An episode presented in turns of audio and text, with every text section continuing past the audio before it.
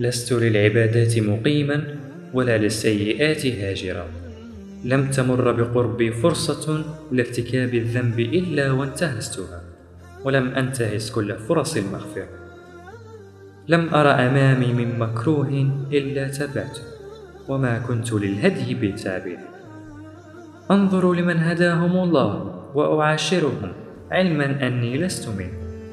أجلس بجانب مرتكبي كبائر أضحك معهم على قصص إنجازاتهم في تحليل ما حرم الله.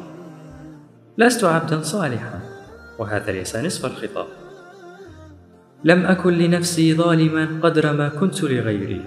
كسرت قلوبا أحبتني وخذلت أخرى آملة الخير مني. أشعلت نيرانا تأججت في جوف أجلس فيه بين رماد الذكريات وجدران منحوتة عليها أخطائي. أفلي من كل هذا أن أرجو الصلاح؟ لست عبدا صالحا لكن حان وقت الثواب. حان وقت نرى فيه الخير في كل زاوية حتى أكثرها ظلما. نمشي في الأرض فنشم الطيب بين خلائق الرحمن. الرحمن من اعتدت معصيته والضلال عن طريقه. لكن لي في هذا الشهر كما لكل من أطاع ربه. لي المغفرة لي التوبة ولي الصلاح لكن ليس قبل الإصلاح.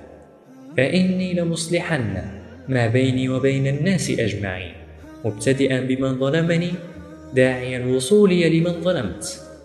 إني منتهز فرص المغفرة متبع للهدي معاشر من على نور لأكون منهم مجبر قلب من كسرت.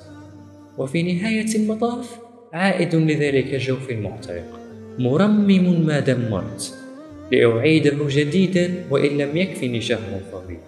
فما لي في الدنيا إلا هذه الجدران أنحتها زخرفا أرجعها خيرا كما اعتدت أن أرى الخير فيها ولي بعد ذلك الحق لأستغفر ربي عما بدر مني.